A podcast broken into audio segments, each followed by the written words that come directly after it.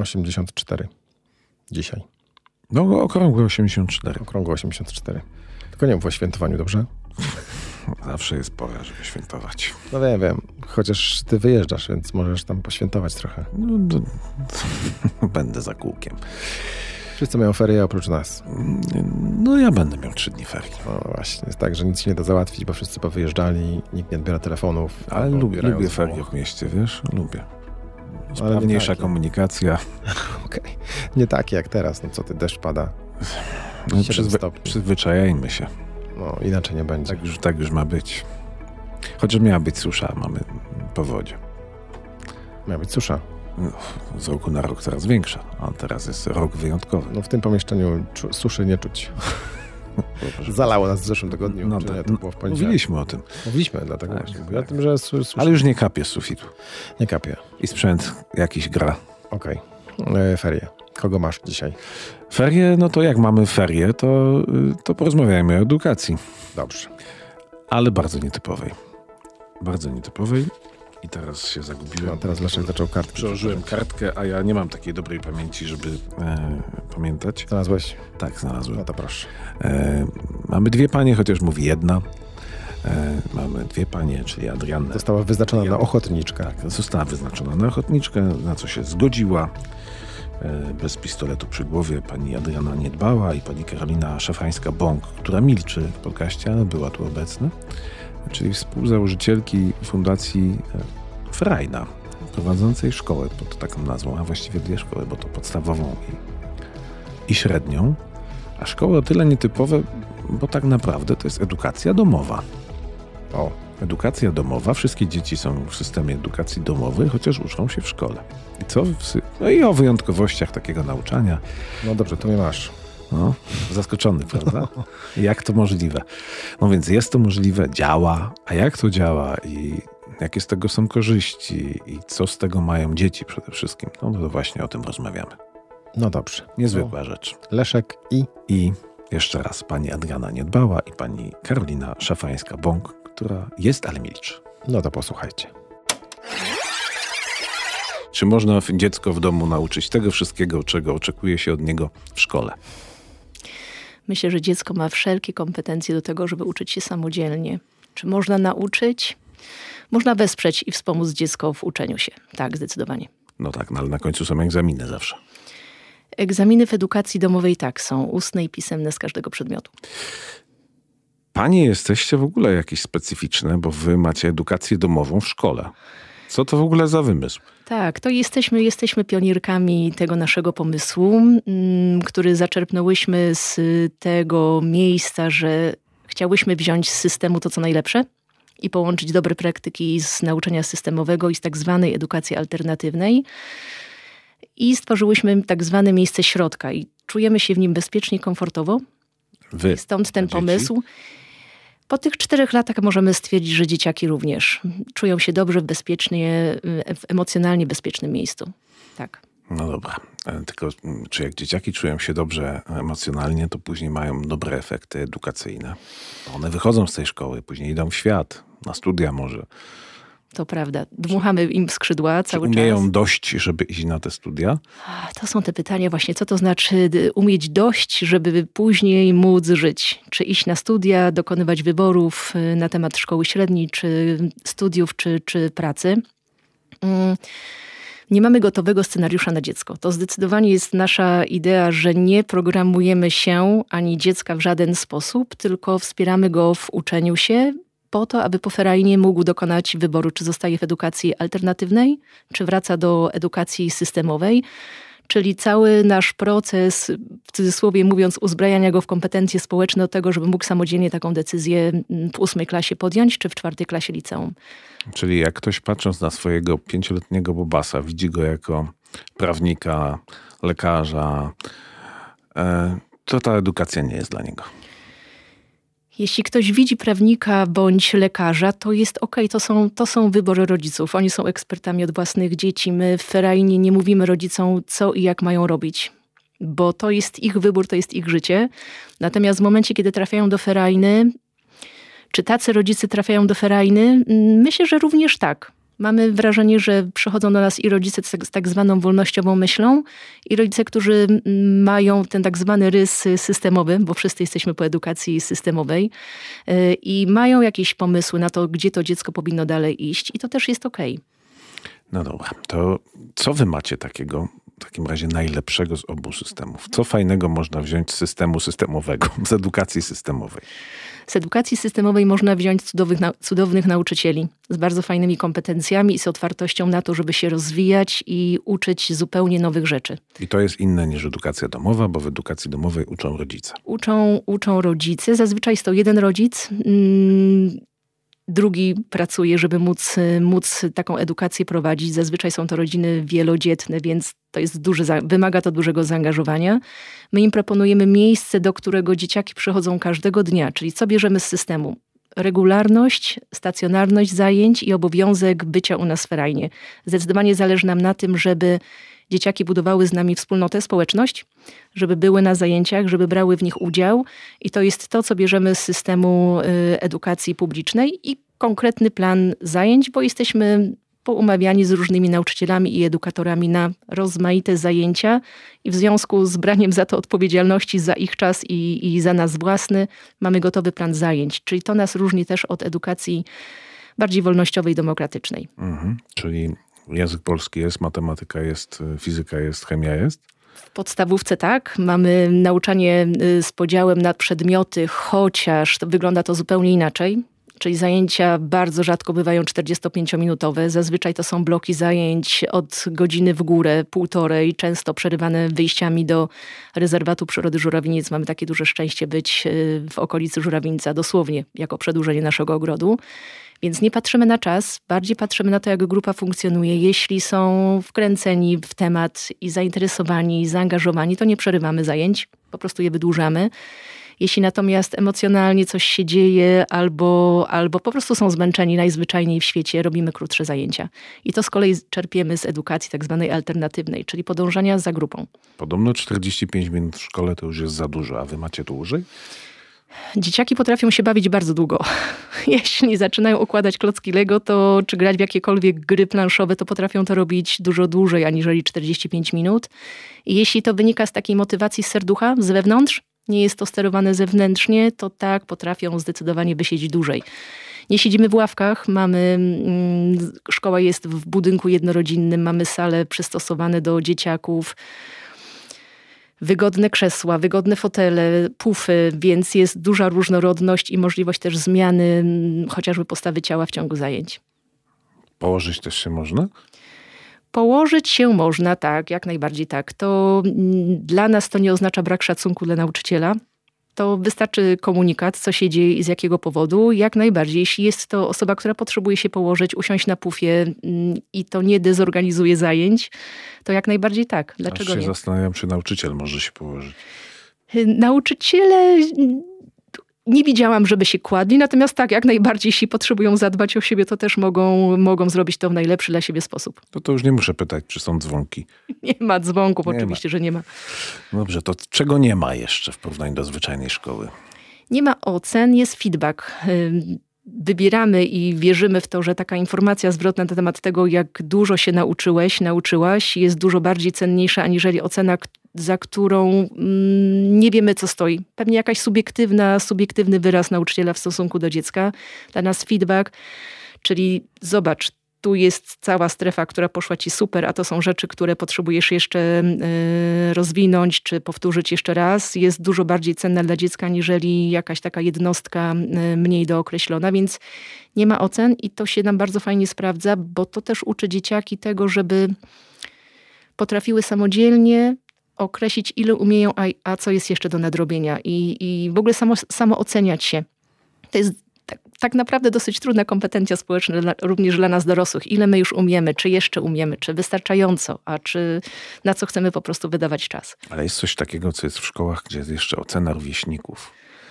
Tak, jest ocena rówieśników, jest rywalizacja w szkołach, e, w naszej również i oceniamy, czy oglądamy to w taki sposób bardzo naturalny. To chyba tak po prostu jest naturalnie, że rywalizujemy, podglądamy siebie, patrzymy kto jak robi, kto jak wykonał zadanie I do momentu, kiedy to się nie obraca w taką rywalizację opartą na negatywnych komunikatach, na jakimś podkopywaniu się, robieniu w cudzysłowie takich no nie wiem, hejtowych komentarzy, mówiąc po młodzieżowym, to, to jak najbardziej jest to naturalny element nauki.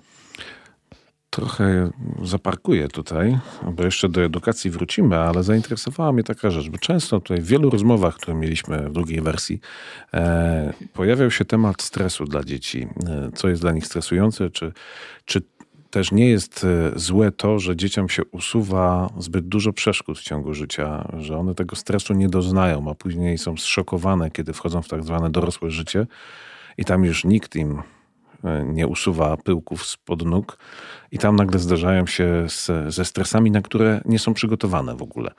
Czy w waszej szkole dzieci e, mają trochę stresu? Problemów do rozwiązywania? Myślę, że psychologia rozwojowa dziecka, czy, czy w ogóle człowieka mówi o tym, że stres mm, w momencie, kiedy cię kortyzol nie zalewa, czyli tak zwany stres mobilizujący jest bardzo dobry i, fa i fajnie wpływa na to, mm, żeby się przygotować, jak chociażby do dzisiejszego wywiadu, tak? Denerwowałam się i byłam zestresowana. Natomiast poziom jest taki, że czuję ekscytację, a mnie to w żaden sposób nie blokuje. Jak jest z dzieciakami? Nie usuwamy im kłód, bo nie, po prostu to jest życie. Spotykają się u nas z frustracją, spotykają się ze sytuacjami dla nich trudnymi i też różne rzeczy po prostu wnoszą ze swoich domowych środowisk. W momencie egzaminów stresują się, my ten stres staramy się zaopiekować, natomiast nie na wszystko mamy wpływ. Zmierzam do tego, właściwie o co pytałem na początku. Czy dziecko, które tak inną drogą edukacyjną idzie, kiedy w pewnym momencie z tej drogi wyjdzie i zderzy się z systemem. Czy macie takie przykłady? Czy to nie jest dla niego problemem? Mamy doświadczenia naszych uczniów, którzy idąc do, wracając do szkół publicznych, bo takie również dzieciaki po ósmej klasy wybierały chociażby szkoły muzyczne czy, czy jakiekolwiek inne, ich przewagą w mojej, to już takiej subiektywnej y, opinii jest to, że mają wolność decydowania o sobie, potrafią wyrażać się, wiedzą jakie są ich potrzeby, i w związku z tym w szkołach, jeśli mają problemy, to takie, że w komunikacji z dorosłymi niekiedy jest im trudno. Bo w momencie, kiedy naprzeciwko nauczyciela stoi dziecko, które mm, dopytuje, jest ciekawe, zadaje więcej pytań, a pyta dlaczego ta decyzja jest podjęta taka, a nie inna, to tak, w takiej, system, komunikacji interpersonalnej zderzają się z tym, że okej, okay, do tego momentu nas słuchano, byliśmy brani pod uwagę, natomiast teraz się trochę zmieniło jak sobie radzą? No radzą sobie chociażby w ten sposób, że dbają o siebie, wyrażając się wprost, umiejąc prosić, umiejąc y, odnajdywać się w konflikcie, nie zamiatając tych konfliktów pod dywan, y, nie zgadzając się, wyrażając wprost nie.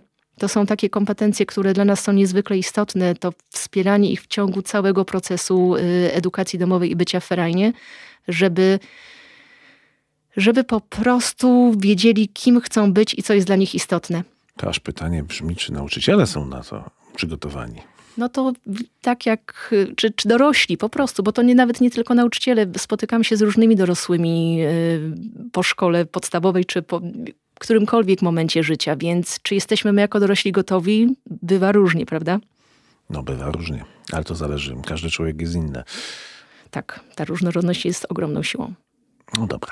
Pani dzieci kończyły szkołę normalną chyba, tak? Normalną. Hmm, właśnie, zabrzmiało jakby ta była nienormalna. Sy edukację systemową.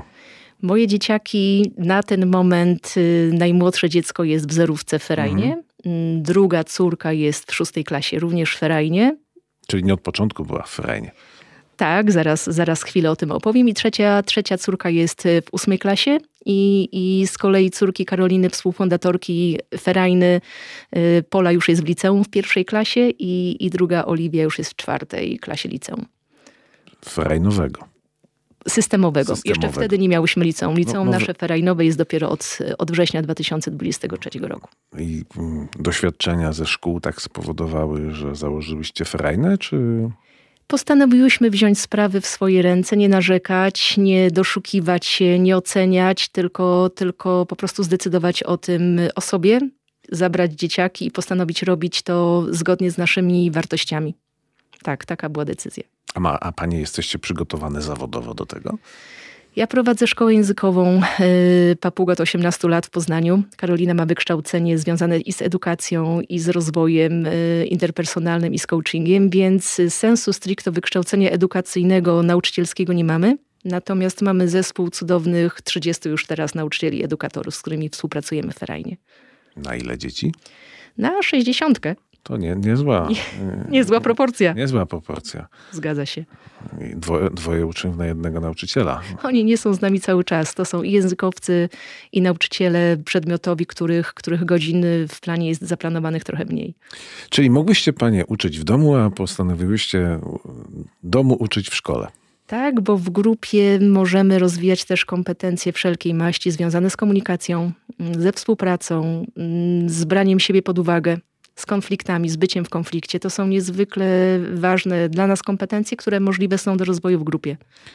E, właśnie tak ze zdziwieniem przeczytałem, że nie uciekacie od konfliktów. No bo konflikt traktujemy jako dar. To jest tak naprawdę początek dialogu dopiero. Kłócą się u was dzieci? Oczywiście, że tak. Nauczyciele też? Też. A. Mamy różne zdania, zdecydowanie tak. Szukamy, szukamy różnych dróg, mamy rozmaite pomysły, mamy ogromną różnorodność dorosłych ferań, tak samo jak różnorodność dzieci i rodzin. Ale nie latają talerze w powietrzu. Jeszcze nic nie poleciało. Ale dopuszczacie taką możliwość. Myślę, że klocki już latały. O, rany, no jesteśmy otwarte na to, co na, nie, nie udajemy, nie jesteśmy miejscem idealnym i w ogóle do tego nie dążymy. Staramy się, czy jesteśmy po prostu, yy, no, korzystamy z zasobów i z talentów, które mamy jako, jako wspólnota. I czasami bywa trudno, i czasami bywa różnie. Mm, zazwyczaj chyba w takich momentach, jak zbyt wielką odpowiedzialność chcemy wziąć za, za, za naukę dzieciaków, jeśli ten temat gdzieś mamy nie do końca poukładany. Mhm. A co to znaczy?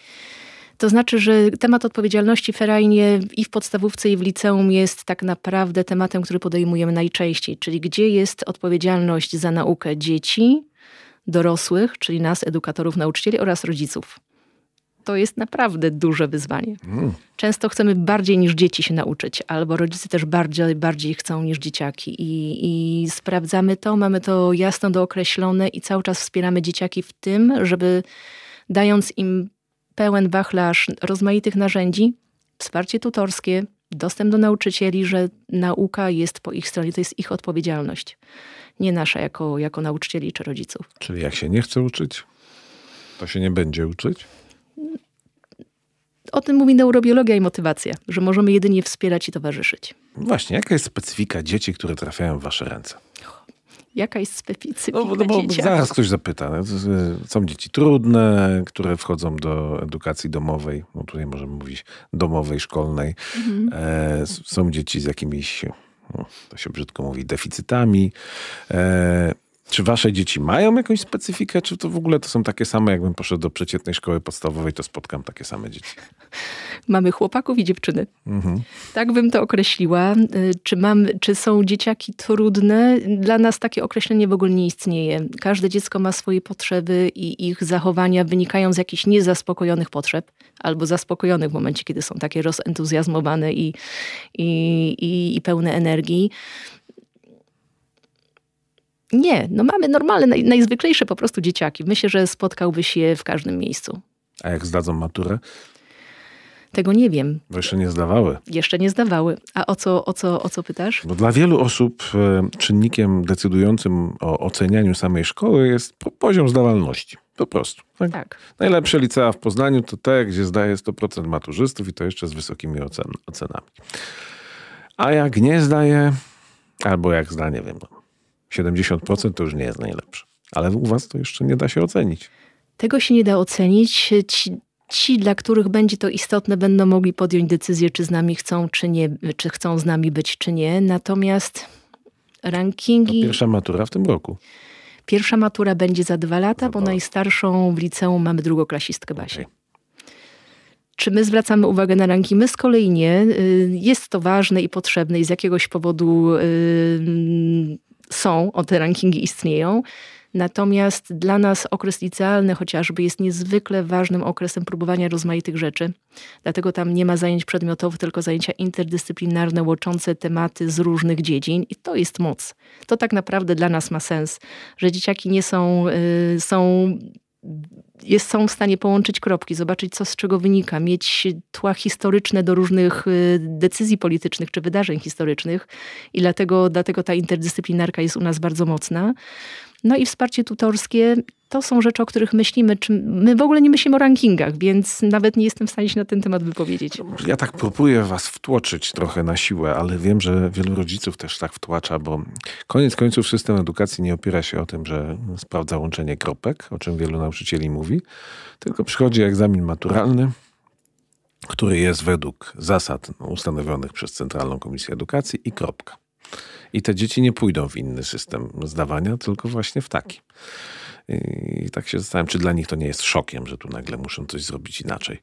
Wiesz co, oni się przez cały czas u nas uczą. To nie jest tak, że mm, jesteśmy oderwani od ziemi, yy, mamy egzaminy i w momencie, kiedy nasze dzieciaki potrzebują w ciągu roku szkolnego a mówimy o dzieciakach w podstawówce, na przykład piąto, szósto, siódmoklasistach, zdać na przykład 12 egzaminów ustnych i pisemnych, to mam przekonanie, że wykonują bardzo dobry kawał ciężkiej roboty, bardziej nawet porównywalnej z taką nauką na studiach, aniżeli przygotowani do kartkówek i sprawdzianów. Oni potrzebują ten proces nauki zaplanować, rozplanować to w czasie, sprawdzić, ile oni są faktycznie w stanie zrobić, więc to jest mocno wspierające ich do tego, żeby później na przykład w pracy umieć ustawić priorytety, żeby wszystko nie było ważne i pilne. I, i no, my po prostu widzimy w tym wartość. Natomiast czy zdadzą maturę?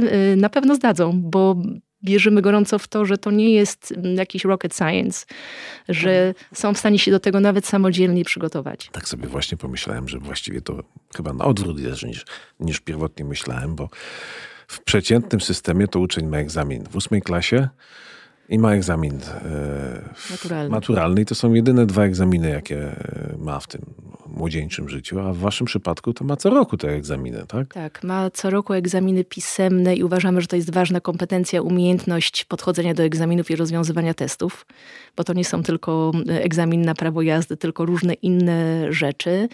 Egzaminy ustne natomiast są niezwykle wymagające, bo potrzebują wybrać temat, potrzebują iść do dorosłego i skonsultować, czy ten temat wpisuje się w podstawę programową, a co jeszcze można do, dodać e, zupełnie od siebie. Y, potrzebują przygotować wystąpienie przed całą społecznością danej, danej grupy wiekowej, co jest niezwykłym wydarzeniem. Dla nas wszystkie egzaminy ustne to jest święto nauki, bo one rozwijają i um, no po prostu też to są wystąpienia publiczne. No tak to u nas wygląda Nie, i mam wrażenie, ma, że... Maturę mimochodem będą zdawać że matura myślę, że po prostu przyjdzie im. Mm, nie wiem, jakim przyjdzie. No nie będę wymyślać. No to jest tak, że to jest też indywidualna cecha i gorąco wierzymy w to, że wyposażamy ich w takie narzędzia, że, że wystarczy, że będą chcieli i dadzą radę. Dobra, ja ich chcę poznać, jak będą dorośli. Co z nich wyrośnie? E, to wracamy do edukacji. Zadania domowe są? Zadania domowe są w momencie, kiedy dzieciaki same o nie proszą. I mamy wrażenie, że te nasze najmłodsze, czyli od zerówki do trzeciej klasy, to uwielbiają bawić się w szkołę. I to jest super. Mm, wspieramy ich w tym, że chcą się uczyć i chcą robić jak najwięcej. Więc jeśli proszą o to, żeby, za, żeby zabrać coś do domu, to jak najbardziej tak nie wstrzymujemy przed, przed robieniem tak zwanych y, słynnych kart pracy. Jeśli chcą, to jak najbardziej niech biorą i robią. Natomiast jeśli chodzi o starszaki, to z założenia nie mamy zadań domowych, bo po pierwsze uważamy, że szkoła jest czasem na naukę, a czas po szkole jest czasem na spędzanie go na świeżym powietrzu z rodziną, robieniem czegokolwiek, y, na co ma się ochotę. Mamy zaplanowany w czasie naszego planu zajęć czas pracy własnej, czyli jest to czas, taka jednostka czasu, godzina, dwie, przeznaczona na to, żeby móc go wykorzystać właśnie na przygotowanie się do egzaminów albo na sprawy społeczne. I tutaj też dzieciaki decydują, biorą za to, za to odpowiedzialność. I jeśli dzieciaki wybierają bycie razem, no to wtedy zabierają swoje projekty do domu, natomiast oni, to oni podejmują tę decyzję. Więc to jest z miejsca właśnie motywacji zupełnie inny efekt ma, jeśli ja decyduję o tym, czy biorę coś do domu, aniżeli jest to narzucone z góry, więc wówczas, wówczas zabierają swoje projekty. Najczęściej projekty przygotowujące do egzaminów ustnych, bo to niekiedy są arcydzieła dosłownie, więc też nie wszystko da się w szkole zrobić. Hmm. A jest kanon lektur? Jest kanon lektur przygotowany przez, no odgórnie narzucony czy, czy zaproponowany przez Ministerstwo Edukacji Narodowej i dzieciaki te lektury, lektury szkolne wybierają mniej chętnie, natomiast czytają przeogromną ilość książek. I co jest dla nas ważne? Dla nas ważne jest to, żeby czytali. Celem jest rozbudzenie zamiłowania do czytania, do słuchania audiobooków, do wybierania formy, która jest im najbliższa. Podcastów niech słuchają, podcastów. Podcasty, tak, tak, tak. W ogóle marzy im się, żeby, żeby stworzyć coś własnego. Mają już gazetę ferajnówkę, więc może czas jest na podcast faktycznie. A mówiłem, że dziennikarstwo nie ma przyszłości. Odwołuję. A mówią, kim chcą zostać po szkole? Niektórzy mają tak, od początku wiedzą. Mieliśmy chłopaka Maxa, który jest muzykiem i chciał bardzo kontynuować swoją edukację muzyczną. Poszedł do szkoły muzycznej i wybrał kierunek związany z jazzem. I tak, on od początku wiedział co, jak i gdzie. Mm, jedną dziewczynę, która koniecznie chciała iść na psychologię i też poszła do, do szkoły, innej szkoły niepublicznej na etapie edukacji ponadpodstawowej. Słyszymy, jak rozmawiają o tym. Często też zmieniają, mają różne plany. A jak ktoś nie wie, kim chce być, pomożecie? Ja mam takiego siedmiolatka w domu, Wy... który płacze, że nie wie, kim chce zostać. Wybieramy zadawać pytania, słuchać ich, natomiast nie podpowiadać, nie sugerować i nie mówić, że to jest ważne, żeby wiedzieć, kim się chce być, czy w wieku 7 czy 17 lat. No, to samo mówię. Wracamy do lektur. A co by dzieci wybrały, gdyby same mogły kanon lektur ustanowić? są zafascynowane chłopcami z pracy broni, co nas też niekiedy no nadal zaskakuje i zaskakuje. Przygotowują całe plansze, makiety i odtwarzają role i odgrywają różne scenki i mają z tego książka. po prostu y, fan i przyjemność. Oskar i pani Róża byli w zeszłym tygodniu w Warszawie na przedstawieniu na podstawie lektury. Ona jest y, bodajże w szóstej klasie, ale pojechały wszystkie dzieciaki łącznie z licealistami mm, z ogromną fascynacją. E, co jeszcze im się podoba? Po prostu nie wiem. Nie wiem, które z lektur są ich ulubionymi. To mogą szukać. No, biblioteki są pełne książek. Biblioteki u nas ferajnie są przepełnione również książkami. Rodzice nas mocno w tym wspierają. Po prostu przynoszą i literaturę ze swojego domu i mamy kącik czytelniczy, rozwojowy dla rodziców, dla kadry. Tutaj Karolina jest y, propagatorką czytelnictwa w przeogromny sposób przynosi właśnie z podcastów różne, różne nowości, więc faktycznie biblioteka pęka w szwach. Biblioteka też jest u, nas takim miejscem, gdzie można się wyciszyć i, i, i odpocząć, więc zazwyczaj tam jakieś dzieciaki siedzają, siedzą i wertują książki. Aż się tak zastanawiam, bo mieliśmy ostatni odcinek o rzekomych gangach młodocianych, e, które szala, szal, szaleć miały e, w poznańskim centrum. To chyba spośród waszych dzieci też one się nie rekrutują. Wiesz co, nie wiem. Nie wiem, no nie, nie jest, jest to trudne pytanie, bo z tego co wiem, to nie. Natomiast no, nie śledzimy poczynań naszych dzieciaków poza, poza szkołą, bo to jest ich życie. Natomiast ym, też nie wiem, co to znaczy gangi o jakich dzieciakach rozmawiamy. A, to by trzeba było wchodzić w cały temat, który obiegł media e, parę tygodni temu i który według niektórych jest najszczerszą prawdą, a według niektórych jest totalną bójdą, więc może nie wchodźmy do tej rzeki. W kontekście, okay, w kontekście Poznani, tak? tak, tak. Chodzi o tę historię. Okay. Bardziej, bardziej chodziło mi o to, czy szkoła może wpłynąć na e, młodych ludzi aż w taki sposób, żeby również w relacjach e, tych rówieśniczych, młodzieżowych byli troszkę inni, nie podążali za tłumem, zwłaszcza e, tym tłumem, który gdzieś tam zwodzi na manowce niebezpieczne. My jako dorośli modelujemy dzieciaki. Oni nas obserwują przez cały czas. Czy nam się to podoba, czy nie, czy to widzimy, czy nie. Zdecydowanie modelowanie i to, w jaką postawę, jaką postawą my prezentujemy i z jaką postawą my wychodzimy do dzieciaków w szkole, ma ogromne znaczenie. To, w jaki sposób my się wyrażamy wprost, jak stawiamy granice, jak respektujemy ich granice, jak pozwalamy im na wyrażenie siebie i w momencie, kiedy te emocje gdzieś buzują, mogłyby się obrócić w coś większego, staramy się zaopiekować na miejscu, czy we współpracy z rodzicami, to wierzę gorąco, że to ma wpływ na to, że wychodzą z mniejszą frustracją albo mniejszym oporem przed czymkolwiek i że to wpływa na ich dobrostan y, psychiczny chociażby. Mam też wrażenie, że mamy wpływ na to, jakie dzieciaki wypuszczamy z ferajny właśnie poprzez to modelowanie, o którym wspomniałam, poprzez, to, poprzez wartości, którymi się kierujemy. U nas mm, bardzo ważny jest bardzo ważne jest to, że zwracamy uwagę na język, którym dzieciaki się do siebie porozumiewają. Jeśli chodzi o język przemocowy, to reagujemy. On jest, on się pojawia, wiadomo, dzieciaki są z różnych środowisk i to jest, to jest też duża wartość. W momencie, kiedy jest język przemocowy, po prostu mówimy nie i mówimy stop, ale też mówimy dlaczego. Nie oceniamy, nie mówimy, że ty jesteś taki, siaki, owaki, że coś powiedziałeś, tylko sprawdzamy, co się za tym kryje. I w momencie, kiedy jest potrzeba, po prostu rozmawiamy. Mam wrażenie, że bardzo dużo czasu wydajemy na, na, na rozmowę i na budowanie relacji opartej na zaufaniu. Co tradycyjna szkoła mogłaby wziąć od was? Zaufanie do dzieci. Że one wiedzą, że potrafią, potrafią podejmować wystarczająco dobre decyzje. Że popełnianie błędów jest naturalnym elementem procesu, że wzbogaca, że rozwija, mm, że warto się nie bać, próbować i eksperymentować z programem nauczania, być otwartym na nowości, na różnorodność, na neuroróżnorodność, na korzystanie z rozmaitych projektów, które chociażby NGOsy proponują. Jest bardzo dużo możliwości, z których można korzystać w Poznaniu i pewnie my z tego korzystamy. Pewnie w szkołach systemowych jest po prostu tego mniej. Czyli uczeń może podważać wszystko? Czy uczeń może podważać wszystko? Hmm. Słowo podważać już, już jakoś tutaj nakierunkowuje mnie i dlatego tak się zawahałam. Na pewno może pytać, szukać sensu, mm, prosić o doprecyzowanie decyzji, jak najbardziej tak. No jesteśmy ludźmi, my się od dzieciaków różnimy tylko doświadczeniem.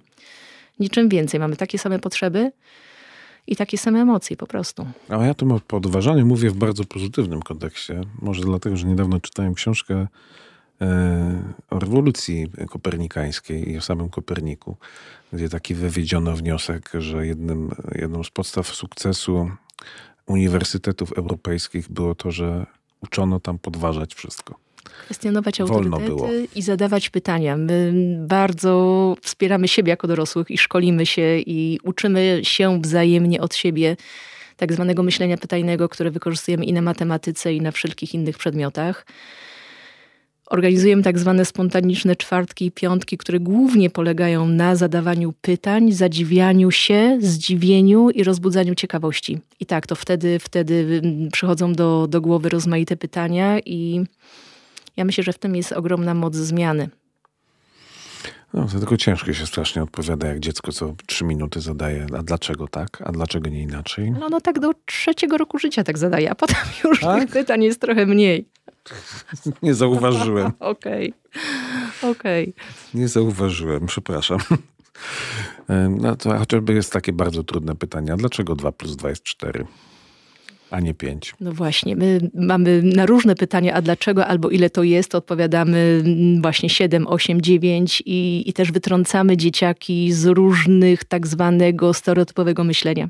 Strefy komfortu, powiedziałby coach. Delikatnie, tak. Ta, ta tak zwana guma w majtkach delikatnie naciągnięta powoduje, że, że, no, że jest rozwój.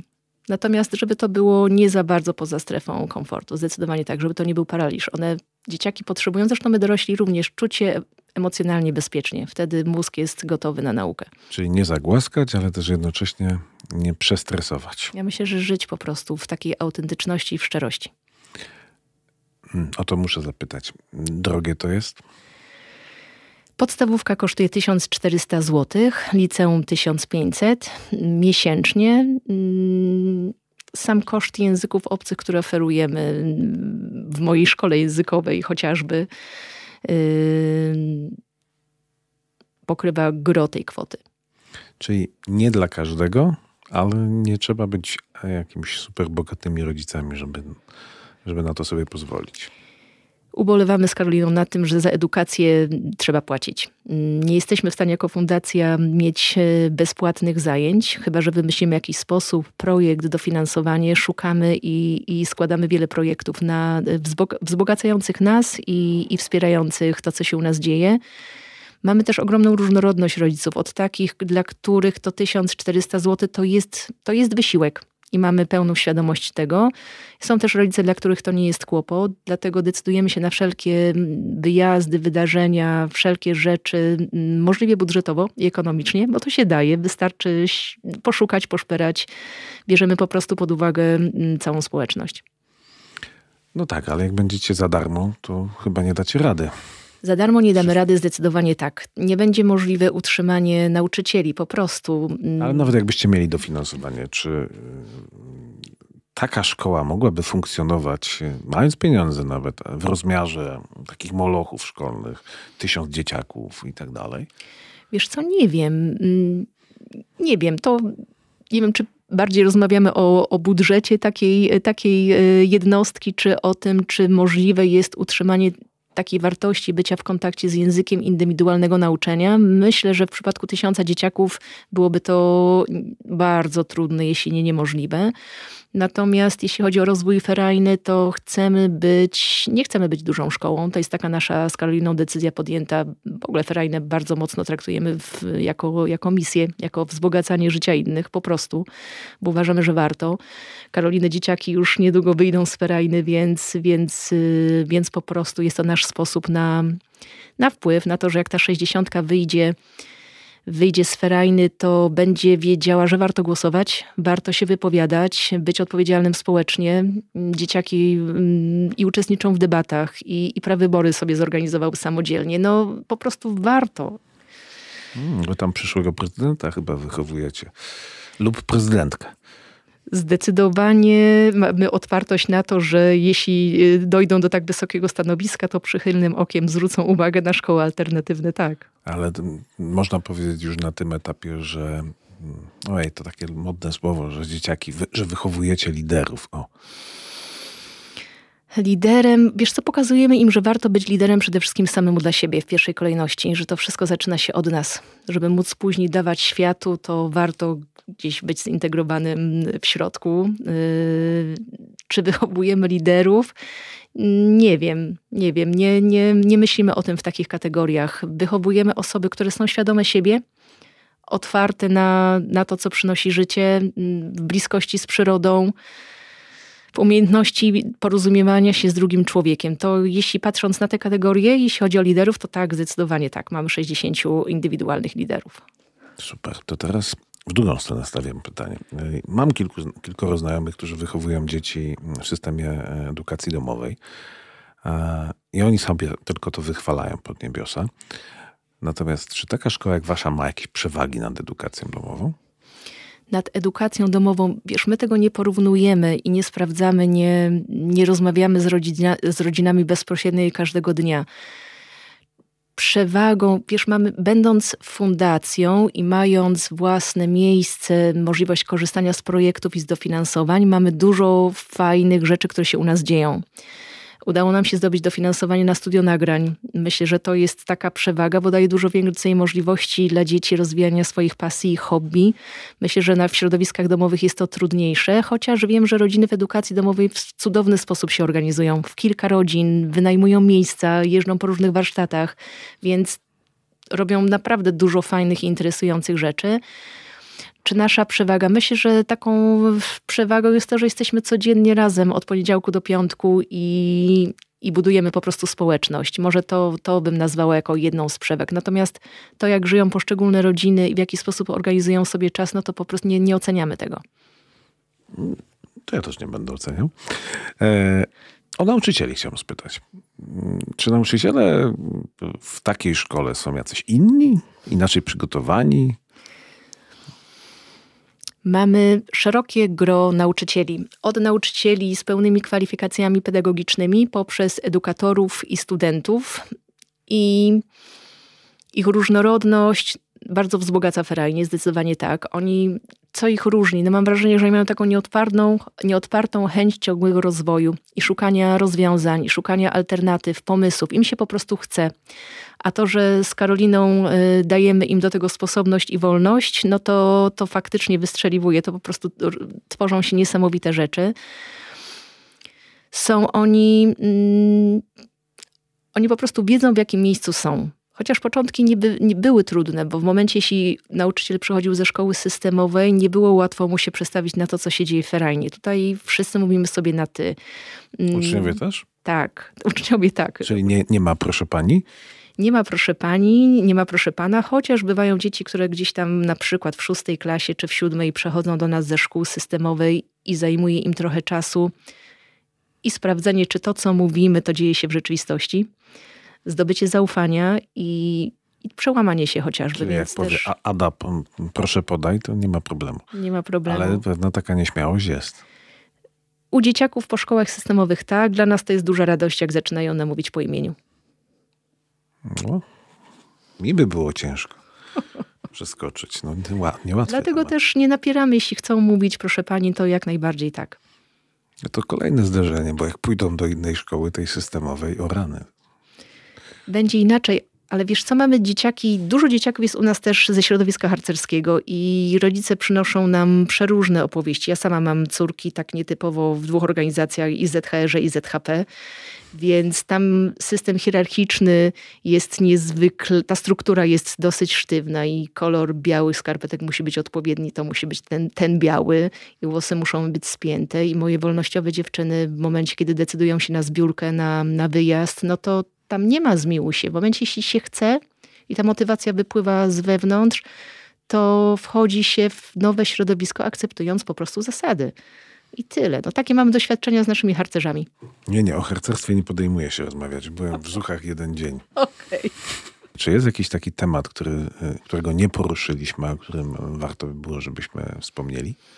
Czy coś, co jest ważne i istotne, no to zaufanie dla, do, do dzieciaków jest dla nas zawsze takim tematem, który, mm, który poruszamy z rodzicami i edukujemy się i ich zachęcamy i zapraszamy do rozmów w czasie pogaduch ferajnowych, czyli takich spotkań raz, raz w miesiącu, raz na pół Z rodzicami. Miesiąca. Z rodzicami. Oni są ważną częścią społeczności to jest taki temat, do którego w ogóle zachęcamy, żeby, żeby zaufać A jak dziecku. rodzice do tego podchodzą? Wiesz co, rodzice ufają nam i to jest ogromna wartość. Taki kredyt zaufania od nich dostajemy na sam początek, a później potrzebujemy być z nimi w relacji, żeby móc odpowiadać na pytania, strachy, wątpliwości. Chcą uczestniczyć w życiu szkoły?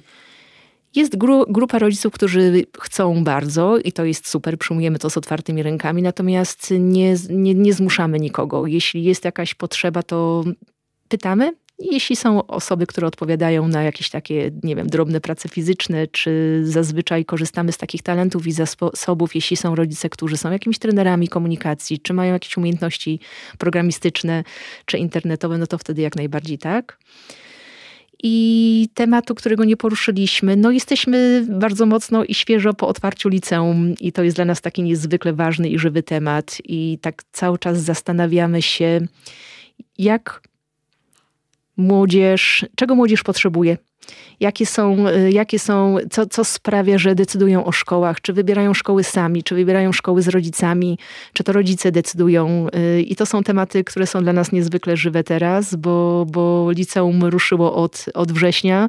Jesteśmy w takim, takim ogromnym momencie rozwoju i bardzo nam zależy, żeby to było fajne miejsce, takie prowadzone zgodnie z wartościami, które, które są dla nas istotne wspieramy się, kibicujemy, spotykamy z zespołem, mm, mamy mm, cudowne narzędzie jak, jak tutoring i też zachęcamy młodzież do tego, żeby, żeby pracowała tutorsko i w kontekście tutoringu edukacyjnego, czyli na przykład takiego, które wspomaga w procesie nauczania, albo tutoringu rozwojowego, który rozwija chociażby, nie wiem, przygotowanie się do zawodów sportowych. Więc no, są to dla nas w tym momencie chyba najżywsze tematy nasze liceum. Zdecydowanie tak, mamy ogromną radość, że powstało. No u was jest dużo takich sformułowań, które się w szkołach nie używa. Jakich Tutorzy, tak, mentorzy. Tak, tak, tak. Aż, aż dobrze, że nauczyciele są jeszcze. Wiesz co, korzystam, to są też, y, mentorzy są zapożyczeni. On to z edukacji alternatywnej. Myślę, że to tam funkcjonuje y, całkiem normalnie. Mentor to jest ktoś więcej niż wychowawca szkolny. Jest to osoba, która prowadzi grupę która wie o dzieciakach bardzo dużo, która zna często tajemnice tak zwane szkolne, do którego inni nauczyciele i my jako dorośli nie mamy dostępu i super, bo szkoła to jest miejsce, miejsce dzieciaków. Y, mentor to jest osoba, która mm, reaguje w momencie, kiedy jest taka potrzeba i jest po prostu blisko dzieci. Organizuje wycieczki, wyprawy i różne szalone rzeczy. tak sobie myślę, że to jest wbrew pozorom powrót do bardzo tradycyjnej y, edukacji, gdzie był mistrz i koniec. Bywa i tak. Dzieciaki są często zapatrzone w swoich nauczycieli i mentorów, i, i to jest po prostu super. No, nie, nie, ma u nas rzeczy ani dobrych, ani złych. Po prostu życie, życie się codziennie wydarza. My to obserwujemy, podążamy i za sobą wzajemnie, i za dzieciakami, i też nie mamy gotowego scenariusza na, na to, co będzie w kolejnym dniu, bo bardziej szukamy elastyczności, reagowania na to, co się dzieje w społeczeństwie i, i bardziej globalnie i po prostu mm, czasem ze strachem, a czasem bez strachu, z taką nadzieją, co przyniesie jutro. W dyskusji o systemie edukacji ta słowa elastyczność coraz częściej się pojawia, bo mówi się, że, że te dzieci nie są przygotowywane przez szkołę do życia we współczesnym świecie. Och, jakie to jest po, poważnie powiedziane. No tak, poważnie powiedziane, ale sam się nad tym często zastanawiam, kogo, kogo my chcemy wykształcić, ucząc w sposób, który działał może 20 lat temu, może 30 lat temu, ale niekoniecznie będzie działał dziś. To tak jak Finlandia podobno kiedyś zrezygnowała z e, nauki kaligrafii, bo stwierdziła, że dzieci już nie piszą ręcznie, tylko używają tabletów, więc niech używają w szkole tabletów. Nie wiem, czy się z tego nie wycofała wszystko jest ważne. Każda umiejętność ma, ma wartość I, i posługiwanie się nowoczesnymi technologiami, mądre posługiwanie się komputerami czy, czy czatami GPT chociażby, czy uświadamianie dzieciakom, że czat GPT jest i będzie i będzie tego y, coraz więcej i bez oceny, czy to jest dobre, czy złe, ale żeby z takim chociażby przygotowaniem na to, w jaki sposób z tego korzystać, y, no to tak, natomiast kaligrafia też jest niesamowita. U, uczyliśmy w zeszłym roku japońskiego i dzieciaki po prostu były przeszczęśliwe, ćwicząc sobie motorykę ręki. Mhm. Wiesz, wszystko jest ważne, natomiast nie jesteśmy w stanie we wszystkim być dobrzy. Więc to... też trzeba się na coś zdecydować. Y, a jakie dzieciaki chcemy wypuszczać? Myślę, że szkoły systemowe nie mają takiej przestrzeni, żeby sobie w ogóle to pytanie zadać. Albo czasu. Albo po prostu nie wybierają wydawać na to, na to czasu. No dla nas y, przede wszystkim kompetencje społeczne, bierzemy w to, że przygotują dzieciaka do tego, żeby być i, i w cudzysłowie fajnym obywatelem, mm, podejmować decyzję o tym, żeby iść do wyborów albo nie iść, ale wiedzieć dlaczego, żeby bezpiecznie podróżować, mm, dbać o naturę czy, czy korzystać mądrze z technologii, wyszukiwać informacje, fact-checkingowe rzeczy y, sprawdzać, czy, czy chociażby krytycznie myśleć, czy kwestionować autorytety, czy w ogóle zadawać pytania. No to mam wrażenie, że te kompetencje umożliwiają prowadzenie wystarczająco dobrego życia. Po prostu. To teraz na koniec pytanie. Co wasze dzieci robią na przerwach? Przerwy są najlepsze. Ze szkół systemowych pamiętam, że przerwy były najlepsze, a u nas dzieciaki spędzają czas razem robiąc przeróżne rzeczy. Młodsze dzieciaki 03 mają rewelacyjne klocki maple, drewniane klocki, z których układają ogromne budowle, później podpisują z prośbą o nieruszanie i nie, o niedobudowywanie, z taką też uważnością na, na, na to, że zabawa jest wspólna. Starszaki robią przeróżne rzeczy, albo po prostu siedzą w salach i, i mają swoje tajemnice i swoje rozmowy, albo wychodzą na dwór, albo idą na drzewo do żurawieńca. No, są hamaki. Każdy robi to, na co, na co w tym momencie ma ochotę, z taką też uważnością na drugiego dzieciaka czy dorosłego. Nie siedzą z głowami w komórkach? Mają przerwy telefoniczne, pięknie wypracowane albo niepięknie w czasie kontraktu y, na początku naszego integracyjnego wyjazdu, bo każdy rok szkolny zaczynamy wyjazdem całej społeczności. Od zero do liceum wyjeżdżamy, wyjeżdżamy y, i pod namiot żeby po prostu po, pobyć razem, popracować nad kontraktem. W momencie, jeśli ten kontrakt wypracowany jest wspólnie, jest dużo większa szansa, że dzieciaki wezmą go poważnie i będą, będą yy, go przestrzegać. Tam mają wypracowane przerwy telefoniczne między 10 a 15 minut dziennie. Po na, prostu. Czyli to, to, jest przerwa od telefonu, czy na używanie to telefonu? To jest przerwa na używanie telefonu. Niektóre dzieciaki widzimy, że używają tego telefonu więcej. To też jest, traktujemy to jako naturalną, naturalną rzecz nawykową. Chwytają po prostu po telefon. Natomiast w momencie, kiedy to widzimy, no to reagujemy zdecydowanie tak. No zasady są zasadami. To jesteśmy miejscem, y, w którym zasady są istotne. Zapytałem mnie przez przypadek, bo mam taki kadr z wczorajszego spaceru, kiedy spotkałem grupkę kilku e, nastolatków, którzy siedzieli sobie na schodach, wszyscy, każdy z głową w jednej komórce i tak wyglądała ich rozmowa. Przypuszczam, że mogli ze sobą pisać, ale dorośli, w, dorośli w tramwajach też e, wszyscy patrzą w telefon, więc to jest znowu kwestia modelowania ile tych telefonów jest w ogóle u nas jako rodziców i, i no, to, to ma przełożenie bezpośrednie. To tym optymistycznym akcentem będziemy kończyć. E, bardzo dzisiaj nietypowo, e, bo mimo, że mówiła jedna osoba, to gościnie. Michał mnie tutaj zawsze ściga, że nie mam mówić, mam używać feminatywów. Więc Dziękuję bardzo. Gościnie e, mówiła Adrianna Niedbała, ale w tle cicho wspierała Karolina Szafrańska-Bąk, e, panie obie współzałożycielki Fundacji Frajna. Dziękuję bardzo. Dziękuję bardzo.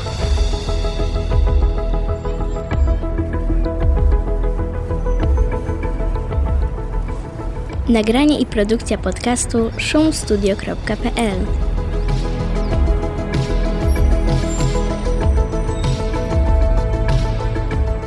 Zaraz ferie się skończą, będziemy musieli znaleźć jakiś nowy temat.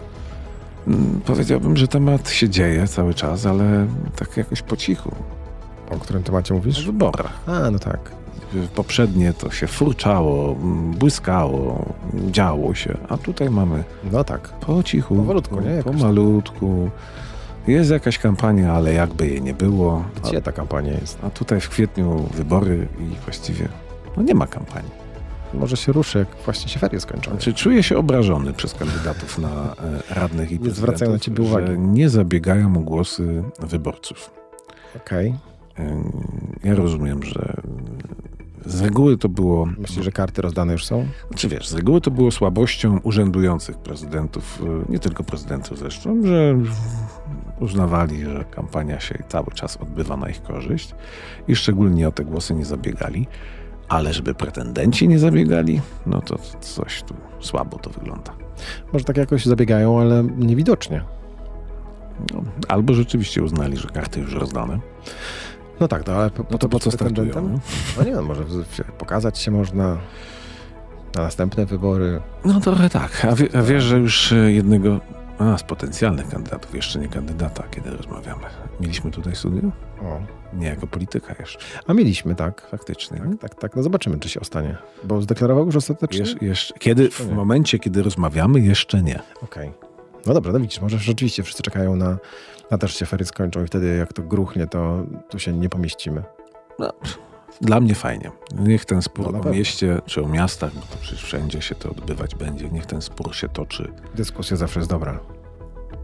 No, o czym był w sumie dzisiejszy odcinek też. O czym był dzisiejszy odcinek. Dyskusja jest dobra i mam nadzieję, że ta dyskusja będzie jednak jakoś się toczyć podczas tej kampanii i że ona nie będzie takim graniem na jedną bramkę. Niech się toczy jakościowo. Fajnie by było, ale to takie marzenie świętej głowy mam. Chciałbym zobaczyć dyskusję o mieście, a nie tylko branie się za łby. No właśnie, na dyskusję na, na konkretne pomysły, na wizję.